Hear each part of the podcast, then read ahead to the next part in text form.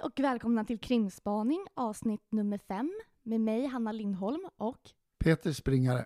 vi ska prata om utredningar idag och förklara lite hur en utredning går till från första början. Det vill säga, hur börjar man utreda helt enkelt? Vad de första stegen är. Om vi säger mord. Ja, det kan ju skilja sig naturligtvis. Det finns ju inga generella, men om man tänker sig till exempel ett, eh, om man skulle hitta en mördad människa utomhus. Då, då är det ju vissa speciella åtgärder som man vidtar. Då man spärrar ju av den här platsen så att inga obehöriga ska kunna gå runt och klampa och förstöra, förstöra spår så att säga. Och även poliser som oftast kommer dit och att de ska kunna se och hålla sig utanför kanske en avspärrning som är väldigt eh, noga med då innan till exempel teknikerna kommer dit. Sen kan man ju ha en, en olika avspärrningar. Man kan ju ha en inre avspärrning till exempel som ligger väldigt eh, tajt kring själva fyndplatsen till exempel om man uttrycker sig så. Och sen kan man ha en yttre avspärrning också som är lite mer vidsträckt så att säga. Men eh, i regel spärrar man ju av det första man gör. Om vi tar det som exempel då, att man hittar en kropp utomhus. För i tv brukar man ju se att det kommer fram detektiver och ska titta och vrida. Men det går inte till så i verkligheten kanske. Nej, precis. Det är väl mest på tv att, man, att de här utredarna eller spanarna och detektiverna som du säger kommer fram där och ska fram och titta på liket och, eller den döda kroppen och, och, och så vidare. va. Riktigt så går det ju inte till. Va? Men det absolut första man självklart gör, det är ju naturligtvis att eh, man måste ju fram dit och regel är ju det första patrullen. Det är ju för att se att den här människan inte, så att inte människan lever. Jag menar, då blir det ju något helt annat. Men det är ju ganska naturligt då att det gör man ju först. Och sen backar man ju ut och man kan säkert konstatera, nej, den här människan är ju död. Och jag menar, då backar man ju ur och så gör man de här avspärrningarna och tillkallar tekniker och Ja, sen kommer de dit och sen gör de ju först den tekniska undersökningen kan man säga som görs då. Det är ju kanske redan när kroppen ligger kvar där. Man tittar runt omkring och det man kan göra så att säga, eller man tycker man vill göra innan man flyttar kroppen. Och sen kanske man då har undersökt själva kroppen. Man fotograferar, man tittar, man plockar det man hittar spår man ser. Man kanske har ett skospår till exempel nära som man då skyddar kanske för att sen säkra då och så vidare. Sen när man har gjort alla de här åtgärderna då kommer man till en punkt då kroppen måste tas därifrån då och forslas bort. Finns det några så här checklistor man alltid gör vid ett mord? Ja, det finns det väl. Men sen hur de är utskrivna eller uttalade i någon form av handling. Det finns väl inom ramen för eh, undervisningsmaterial och så. Men det här kan ju teknikerna. Det är teknikerna som, som gör de här bitarna och det är deras profession. Och har ju ganska gedigen utbildning de här forensikerna som man också kan säga då att de är. Va? Och sen i alla fall då, om man går ett steg vidare då när man har forslat bort kroppen, då är det ju inte klart där utan då fortsätter man ju och kanske vidgar, vad ska jag säga, undersökningen ut en bit ifrån själva där kroppen har legat. Och då kan, är det inte så sällan heller att då tar man hjälp av eh, kriminalsökshundar som det heter idag. Va? Vad är hundarnas syfte? Ja, hundarna de är ju utbildade i olika delar. Dels kan de leta efter eh, tomhylsor, patroner. Sen eh, kan de leta och nosa upp och markera blod. De kan eh, nosa upp och markera sperma som inte är så ovanligt då. Vi säger om det skulle vara en våldtäkt i samband med det här, om vi nu pratar om mord. Då. Så att därför använder man hund då mer som ett komplement kan man säga då.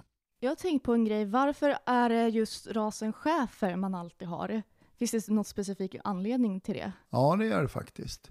Och det är det att eh, dels ska de vara, ha en viss typ av mentalitet där de kan stå pall då för kanske tryck utifrån och så vidare. De ska ha förmåga att eh, försvara sig själv och sin förare.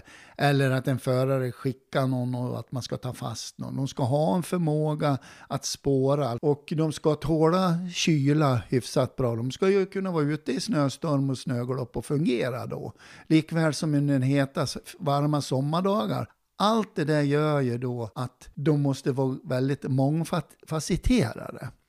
Och just chefen är en sån ras. Och Och därför har det blivit så att cheferna varit, är så dominerande som polishund. Då. De är egentligen inte bäst på någonting. För jag menar, ska du använda näsa och så vidare, då finns det kanske andra raser som är betydligt bättre. Ska de bara kunna användas i skydd till exempel, då finns det andra raser som kanske är mycket bättre i just de delarna. Va? Sammantaget är de väldigt allround. Därför använder man mest chefer. Men är de tränade att bita alltså i sår, alltså så det blir allvarliga skador, eller bara dra i kläder? Nej, nej att eh, när man tränar skydd, det är rejäla bett alltså. Och det gör riktigt ont. Så att, eh, och jag vet ju även, jag har ju varit, blivit biten av olyckshändelser och så vidare. Och det kan bli, bli rejäla skador. Va? Det är sånt enormt högt tryck på de här huggtänderna. Va? Som gör att det blir nästan en förlamande smärta när, när den tränger in i huden och i, i muskulaturen va? och klämmer åt. Va? Det är inte bara det där att man får ett sår, eller som att, utan det blir som en förlamande känsla va? som man nästan kan bli knäsvag av. Och det är alltid ben eller armar de siktar på. Har det hänt att det skett en olycka, typ att någon person blir för skadad eller? Ja, nej, det behöver inte alls vara armar och ben, utan det är mest när man tränar. Väldigt få går ju på benen. Däremot, en arm kan de ju gå om den fladdrar eller så vidare, men den går ju lika mycket rakt på kroppen. Så att det kan bli rejäla bett i baken eller i ryggen eller någonting om det är en sån som försöker komma undan. Då. Sidospår. Men ja, då kommer ju hundarna in då och sökt av och vad händer sen då? Forensikerna de påbörjar ju letandet efter spår. De, de tittar efter det, sånt som kanske kan finnas DNA på. De kan titta efter hårstrån eller... Forensik, är det samma sak som tekniker? Ja, det kan man säga. De kallas ju för forensiker också. Och de tittar då, är det så att det har varit våld, man ser direkt här att den eh, personen kanske har eh, blivit utsatt för eh, våld eller slag eller någonting, det är blodigt och så vidare. Då försöker man få en bild av hur har det här gått till, hur har den, den här personen blivit slagen. För att eh, utkristallisera sådana saker. För det kan, är ju viktigt vetande när man sätter igång och utreder sen. Och när man får kanske några misstänkta gärningsmän. Va? Man analyserar blod, hur, hur det ligger, är det droppat eller är det stängt på ett visst sätt. Och hur ser själva blodbilderna ut? Va? Det är väldigt viktigt och det vet jag att det har kommit mer och mer, de blir duktigare och duktigare och utbildar sig i sådana här, det kallas för blodbildsanalyser och så vidare. Va?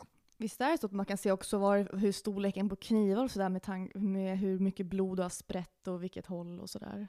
Ja, det gör man ju också. Till exempel, har jag, jag har ju haft en del sådana ärenden då också med, med det svårt knivvåld så att säga då man är ju ganska noggrann med allting egentligen, som till exempel knivhugg. Det kan man också göra då tillsammans kanske med rättsläkare eller någonting. Man tittar på sårkanaler, vilken vinkel de har. Man kan se hur pass, vid, vid hugg till exempel, hur stor är själva huggytan då? Då får du en bild av hur bred bladet är. Du kanske inte har något vapen än, va? men då kanske du får en hint om vad du ska leta efter. Mm. Sådana saker och mätningar gör man också. Oftast kanske om en person är avliden så gör man ju det där kanske i samband med obduktion och så vidare. Och det är efter man forslat bort kroppen. Sker en obduktion ja. ganska direkt då? Efter? Ja, den kan ske ja, kanske ett dygn efter bara, eller någonting sånt. Va? Och då forslas ju den då till till exempel eh, Linköping, då, som vi här är runt kring Örebro. Då är det Linköping, har ju rättsläkarstation där. Eh, och sen har vi ju då Stockholm finns det ju och uppe i Umeå och så vidare. Men då forslas ju kroppen dit. Inte så sällan är då teknikerna också med vid själva obduktionen. För de har ju initialt i, i de här delarna då, när det som gäller for, forensiken, så har ju de eh, väldigt eh, tät kontakt med obducenten, rättsläkaren. Jag tänkte på, kanske en konstig fråga, men en, ett lik ruttnar ju ganska snabbt. Hur gör man? Har man frysboxar för kroppar eller hur går det till när man är obduktions salar? Nej, men det går ju att obducera. Som de obducerar ju, man obducerar ju kroppar som kanske har legat ute kanske något år. Eller det kan ju vara lik som hamnar i vatten, kanske har legat i vatten ett halvår eller någonting sånt. Visst, kroppen ändras ju naturligtvis, förruttnelsen inträder ju, men det går att obducera det som går i alla fall i den, vad ska man säga, kroppen som den ser ut. Va? Och det, är ju, det skickas ju även till rättsläkarstationen om vi hittar till exempel, kan ju vara personer som har varit försvunna kanske ett par, tre år och så hittas det då kvarlämningar kanske till slut i skogen då. Men det är väldigt, eh, kanske bara lite kvar. Jag, jag tänker mer om om någon ska komma och identifiera, det kanske tar ett par dagar. Finns det liksom rum för att hålla kropparna vad ska man säga, i, i bra skick? Ja, men det har man ju. Alltså om man säger att det kan man säga rent generellt när en människa avlider på, till exempel, om det inte är ett brott. Vi säger det avlider, avlider ju folk naturligtvis hela tiden på våra sjukhus och så. Och de transporteras ju ner då i förvaringsrum då för avlidna personer. Och det är ju mera som vad man kan kalla för kylrum. Då. Det är ju inte så, det är inga frysgrader eller så, men det är ju lite svalare temperatur. Och där bromsas ju naturligtvis den här riktiga förruttnelsen. Håller sig kropparna ganska intakt i ganska lång tid faktiskt. Och om man får reda på vem, vem person är som ligger död, att man kanske har ett körkort eller ID på sig. När kontaktar man anhöriga? Är det efter en obduktion eller gör man det så fort man kan? Hur ser strukturerna ut? Där? Och det gör man så fort man kan. Det, det, det gör man så fort man kan, alltså, att eh, underrätta anhöriga. Det väntar man inte för att den sakens skull att man behöver vänta. Det väntar man till det är praktiskt möjligt och det är så fort som möjligt. Först så vill man ju identifiera personen naturligtvis. Mm. Och det, det beror ju på hur kroppen ser ut och så vidare. Och ibland så kanske man är tvungen att om man nu tror att det är en viss person då, och man vet att anhöriga saknar den här personen, och det är alltså stor sannolikhet att det är just den här personen, men man har inte riktigt ända fram, då kan det bli så att man kan få fråga en släkting, då, en förälder eller ett barn eller någon, om de kan identifiera personen. Sen kan ju en identifiering ske ganska snabbt också via DNA. Tandkort till exempel. Det är ju också en sån här grej som man kan identifiera personer på. Att man vänder sig till personens tandläkare. Aha, för det finns register på alla nästan då? Ja, där har du ju tandkorten då. Som man ser då, det kan en sån här rättsodontolog som de heter bland annat. Och de är väldigt duktiga på det där. De kan ju se efter senaste röntgenplåtar då på en överkäke säger vi och en underkäke. Va? Och då ser jag, då jämför man ju de tandkorten med tänderna på den här personen. Då. För det kan ju vara, det är väldigt vanligt när det är eh, olyckor eller om en människa är så svårt skadad. Så att du kan inte, ibland är det ju faktiskt så att du kan inte se. Du kan inte identifiera vederbörande på ansiktet. Då är ju tandkorten en bra grej. Och då finns det alltså system att de jämförs i ett system på något sätt. För hur ska man just veta vilket tandkort som tillhör vem också? Ja, men alltså om man vet ungefär. Va? Man, det är ju svårt om man inte har någon hint om vem det skulle kunna vara då. Hur, vem är det som lämnar ett dödsbesked? Är det poliser som går och knackar på? Ringer man, och jag tänker att ringer man på telefon och frågar är det här ditt barn? Det kanske inte är så lämpligt att fråga en förälder kanske. Det är, ju, det är ju faktiskt, kan ju vara lite olika det där faktiskt. Det beror ju på omständigheten och vad det är för typ av dödsfall som har skett. Jag menar, det kan ju vara att eh, anhöriga, de vet om det, de har förväntat sig det här. Man kanske har pratat om att ta livet av sig eller någonting sånt där. Va? Då kan det bli så. I, men det är inte det mest vanliga att man alltså meddelar att ja, nu är det så här och att det, det gör man på telefon. För vederbörande, de kan bo så långt bort eller man kan inte nå dem med till exempel poliser i någon annan stad eller något. Men det mest vanliga är ju att man ser till att meddela det personligen och då är det ju poliser och det kan vara en vanlig polispatrull. Och ibland så har man, kan man ha en präst med. Okej, okay. ja det har jag hört också.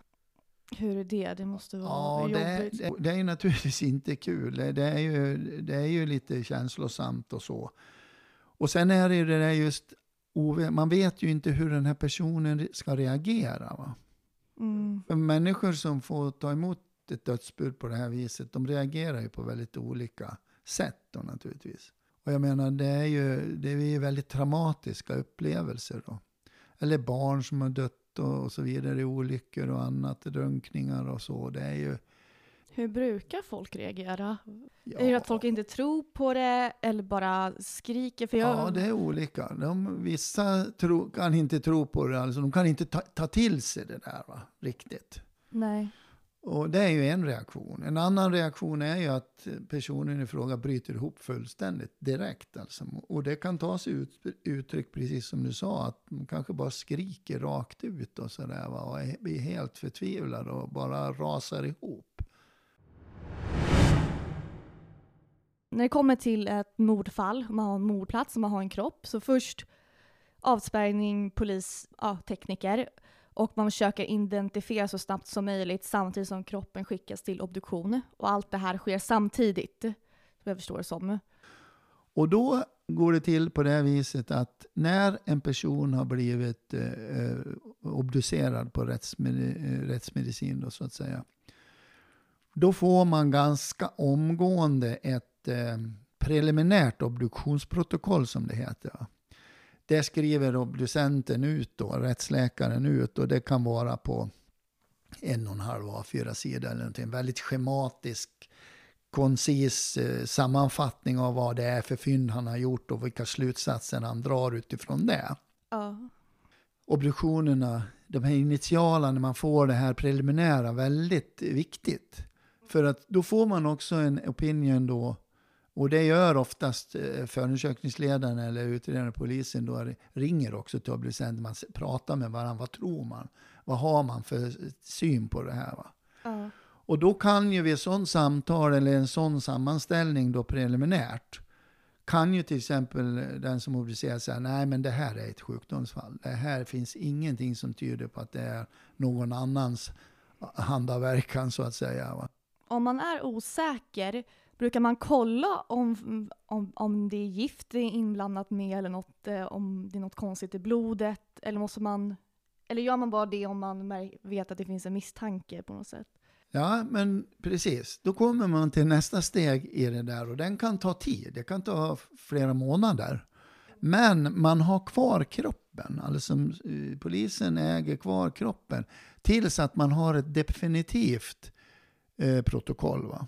Och det kan ta eh, det kan ta en tid innan, man, innan det blir klart. Och då är det just sådana här saker, kanske de här kemiska proverna som man tar, precis som du frågade, efter substanser, om det är gifter och så vidare. Och det tar man. Man tar ju prov på blod, blod som finns, vävnadsprover och det gör de ju per automatik vid den här rättsmedicinska obduktionen. Va? Men skulle det vara att eh, det här preliminära eh, utlåtandet ger vid handen att ja, men det här är nog lite chalur på det här. Va? Då kör man på alltså med en mordutredning precis som vanligt. Tills man får ett mera definitivt utlåtande. Och det får man när man får det här eh, slutgiltiga obduktionsprotokollet. Hur lång tid brukar det ta? Ja, det kan ta ett par månader. Någon månad. Och det är, kan vara väldigt, det är oftast väldigt uttömmande. Det kan vara på en 15-18 A4-sidor. Och hur lång tid tar ett preliminärt? Ja, det kan ta eh, några dagar, bara, någon dag. Vad det tar som de skriver ut snabbt. Va?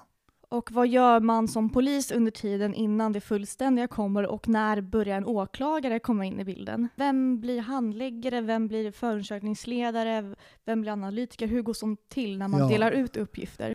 Jo, då är det så här att vi, vid ett ett sånt här ärende då, och är det ett grovt brott, ett riktigt grovt brott, vi säger att man har hittat här en, en kvinna våldtagen, sönderslagen, mördad, slängd i ett dike, säger vi då.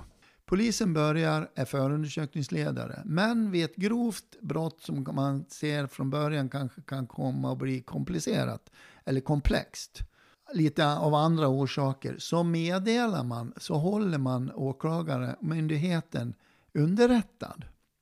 Och det går till så att man, man eh, kontaktar ju åklagarmyndigheten. Och så säger man det att nu har vi dragit igång en förundersökning här, vi har ett spaningsmord, vi har ju hittat en död kropp här och bla bla bla, det ser ut så här och så här.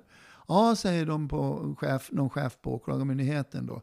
Mm. Då ska jag utse en eh, åklagare som kan följa och, och, eventuellt ta över det här. För det är nämligen så att åklagaren tar inte över det här normalt sett förrän det är att vi har en skäligen misstänkt. Okay. Då lottas den in. Va? Så länge vi inte har en skälig misstänkt, då är det ett renodlat spaningsmord till exempel. Va? Då är det vi, eller de nu inom polisen, som leder, leder och effektuerar hela den utredningen. Skäligen misstänkt och då kommer en åklagare in? Ja, skäligen misstänkt. Då sätter man, får man in en person som man bedömer, den här är skäligen misstänkt, då sätter man upp den som skäligen misstänkt. Och sen i de handlingarna som den här personen, man sätter upp dem nu i, i det här utredningssystemet, då lottas det som det heter. Så fort polisen har skrivit in den här som skäligen misstänkt, då lottas det hela paketet över till åklagarmyndigheten som det heter. Då skickar man över. Och då tittar ju åklagarmyndigheten på det här också. Ja, men det är nog riktigt. Den där är skäligen misstänkt. Då måste de ta över det där. Då tar de över förundersökningsledningen. Va? Men har man fortfarande kontakt med poliser och tekniker och sådär? Ja. Sen när de tar över, då tar de över förundersökningsledarskapet. Vilket innebär att då är det de som leder själva utredningen med vad som ska, kanske vilka åtgärder som ska vidtas, eh, ger direktiv om det, eh, fattar alla tvångsmedelsbeslut, till exempel, eh, oj nu vill vi göra husrannsakan där, därför att, att beslut om det. Vi hittar saker eller någonting, det ska tas i beslag, beslut om det. Och allting sånt. Medan polis, den organisatoriskt, spaningarna, utredningen, span, de fortsätter. De påverkas inte egentligen av det. Utan den organisationen, den fortsätter ju inom polisen. Och när en åklagare tar över som förundersökningsledare, de poliserna som hade ärendet innan, får de mindre befogenheter och, eller måste de hela tiden få godkännande från åklagare att göra vissa grejer? Kan det vara en husrannsakan eller Nej, själva utredningen, utredaren, de fortsätter ju att utreda som vanligt. Men nu har de en ny, vad ska man säga, hövding Okay. Det är åklagaren som får stå ansvarig för alla mått och steg som tas. Det blir åklagaren som ger direktiv om vad hon eller henne vill att man ska prioritera och utföra för utredningsåtgärder. Det är åklagaren som fattar alla besluten, tvångsmedelsbesluten om man säger så. Så det enda som har skett, det är det att ansvaret för de delarna har flyttats ifrån den polisiära förundersökningsledaren till nu en åklagare som fattar de besluten. Mm -hmm, okay. Så tidigare så var det ju den polisiära förundersökningsledaren, han, han lämnar ju direktiv till och bestämde vad utredarna ska göra då. Men nu mm. blir det den skillnaden att nu är det åklagaren som gör det. Men i det arbetet, rent faktiskt, fortsättningen det rullar på. För vi har ju nu i det här scenariot så har vi en skälig misstänkt också som sitter ju då frihetsberövad. Men i det här arbetet nu som fortgår så då, då jobbar de i mycket, eller allt som oftast i symbios med varandra. Åklagaren och den före detta då, förundersökningsledaren på grova brott. Och han eller hon är tillika då oftast spaningsledning, då, spaningsledare. Vad är det för skillnad på handläggare och förundersökningsledare? Nu menar du, du rent generellt, det kan ju vara en det kan, alltså en förundersökningsledare, det kan vara en åklagare, eller som jag pratar om nu, eller en polis då, polisiär förundersökningsledare. Och den funktionen, den har yttersta ansvaret och det är bara en person. Och det är den som har hela ansvaret för den här utredningen. Genom då sina beslut som den fattar och sina direktiv som den lämnar Alltså hur ska det utredas, vilka åtgärder ska göras och bla bla bla. För i slutändan är det den för förundersökningsledaren, Han inleder förundersökningen, alltså bestämmer att det här ska utredas. Och förundersökningsledaren är också den då i andra änden som bestämmer sig för att nej, nu lägger vi ner det här. Nu gör vi ingenting mer.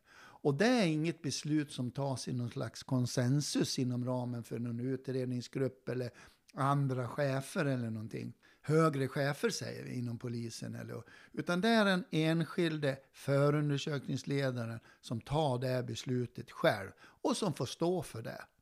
Okay. Fullt ut. Sen när vi kommer då till handläggarna, som det heter. Man utser en handläggare. Vi har ju, kör ju oftast, när det är grova brott, så har vi oftast en etta eller tvåa som man säger. Då har man en huvudhandläggare och sen brukar man ha en biträdande handläggare. Och anledningen till att man har så när det gäller kanske grova brott oftast då, eller i ja, mer komplicerade ärenden, det är ju för att man ska kunna ha kontinuitet i själva skulle någon bli sjuk eller någonting, jag menar, då tappar du fart. Och, och, då sitter du och har bara en handläggare som kanske inte har, som har det yttersta ansvaret. Och då kan det bli jobbigt att få dit en ny. Och då brukar de ha lite olika ansvarsområden kan man ha inom ramen för utredningen och så. Va? Men en handläggare i alla fall, han är ansvarig för att eh, han ska göra det i princip som förundersökningsledaren ger direktiv om. Det är handläggarens Eh, ansvar att se till att ärendet eh, effektueras inom ramen för det. Ja. Och handläggaren oftast är ju den då som kanske börjar ganska tidigt att bygga, som vi säger, bygga ett förundersökningsprotokoll och så här, efter tidens gång som har det i datorn och sortera upp och sortera in handlingar som kommer in och, och så där. Va? Plus att han oftast är, är förhörsledare då på ofta misstänkta och sånt där. Va? Sen har du ju andra Eh, då eh, arbetar, om man säger så, inom ramen för en utredningsgrupp. Det kan vara förhörspatruller, det kan vara fyra stycken som enkommet är förhörsledare. Du kan ha en fem stycken spaning, spanare som får olika uppdrag, kanske åka och titta, hämta, kolla igenom bilder, kolla igenom kameror, övervakningskameror och sånt där. Va? Och det där sköts ju då och inom ramen för det där då så det, då är ju handläggaren lite spindeln i nätet i det då. Och sammanfattar allt kan man kanske beskriva det. Det finns två olika utredningsvarianter.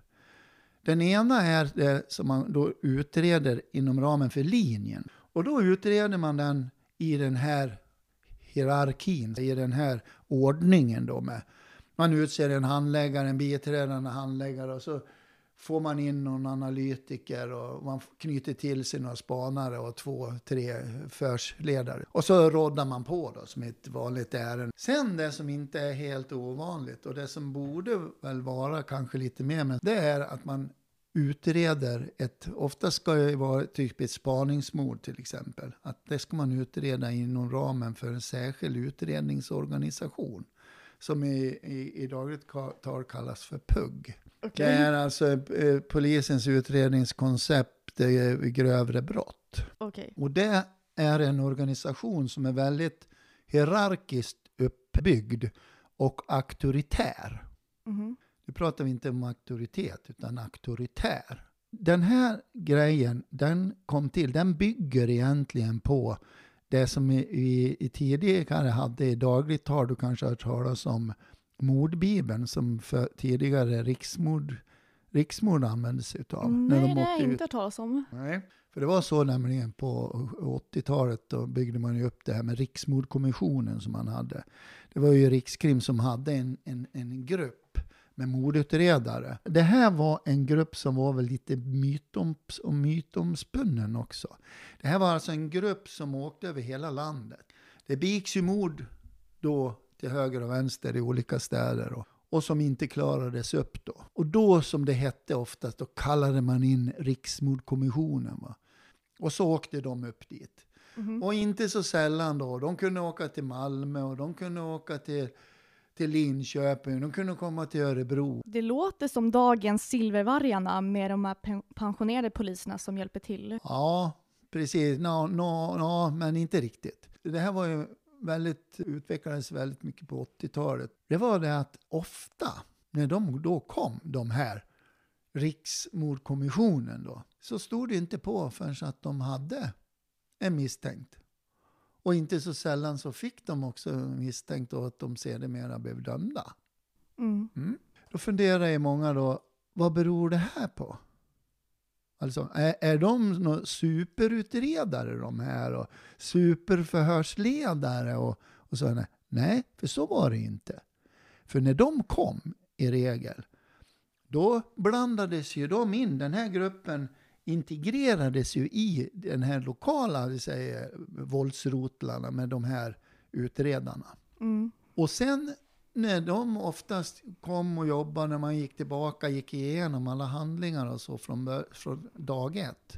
Förhörerna och sånt där, de här oftast eh, förhör och viktiga, mer, vik- viktigare förhör och utredningsåtgärder, det var det oftast de lokala poliserna som gjorde. Men vad var det som skilde de här? Jo, det var nämligen det här som vi har fått in nu i den här moderna puggen.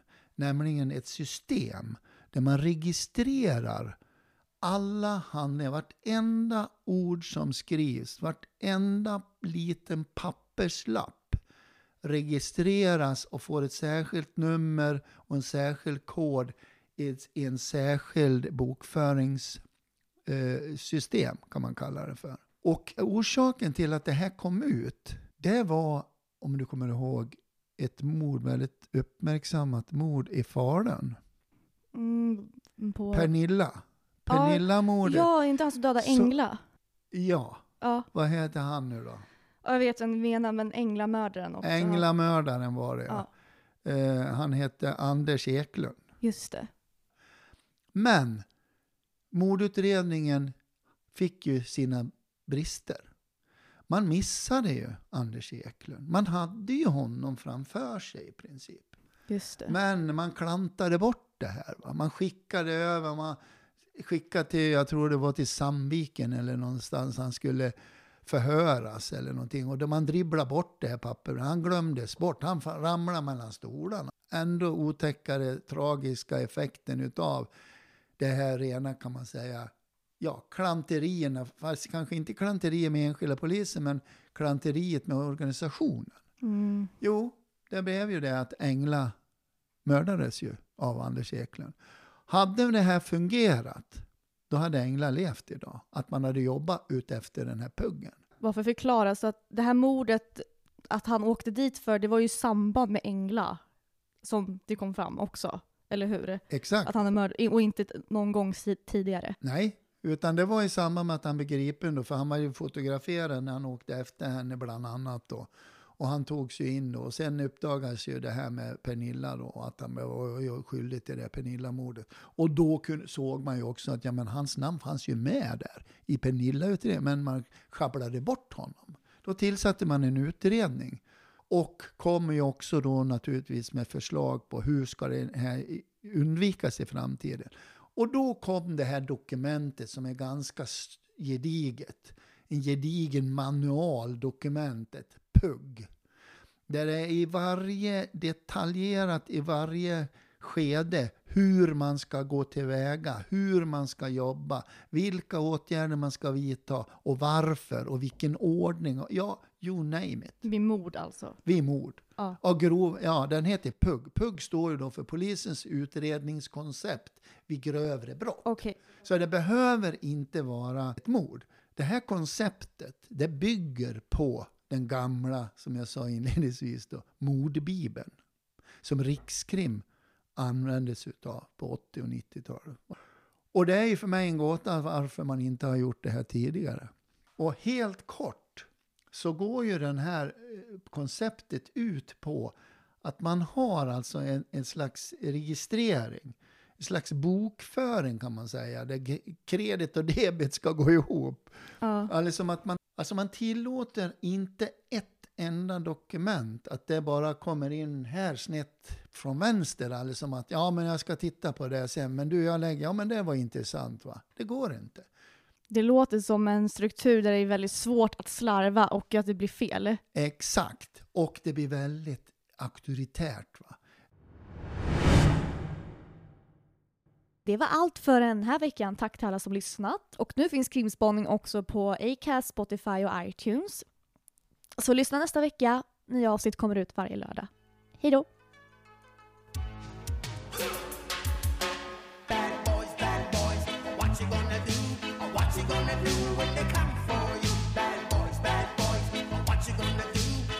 gonna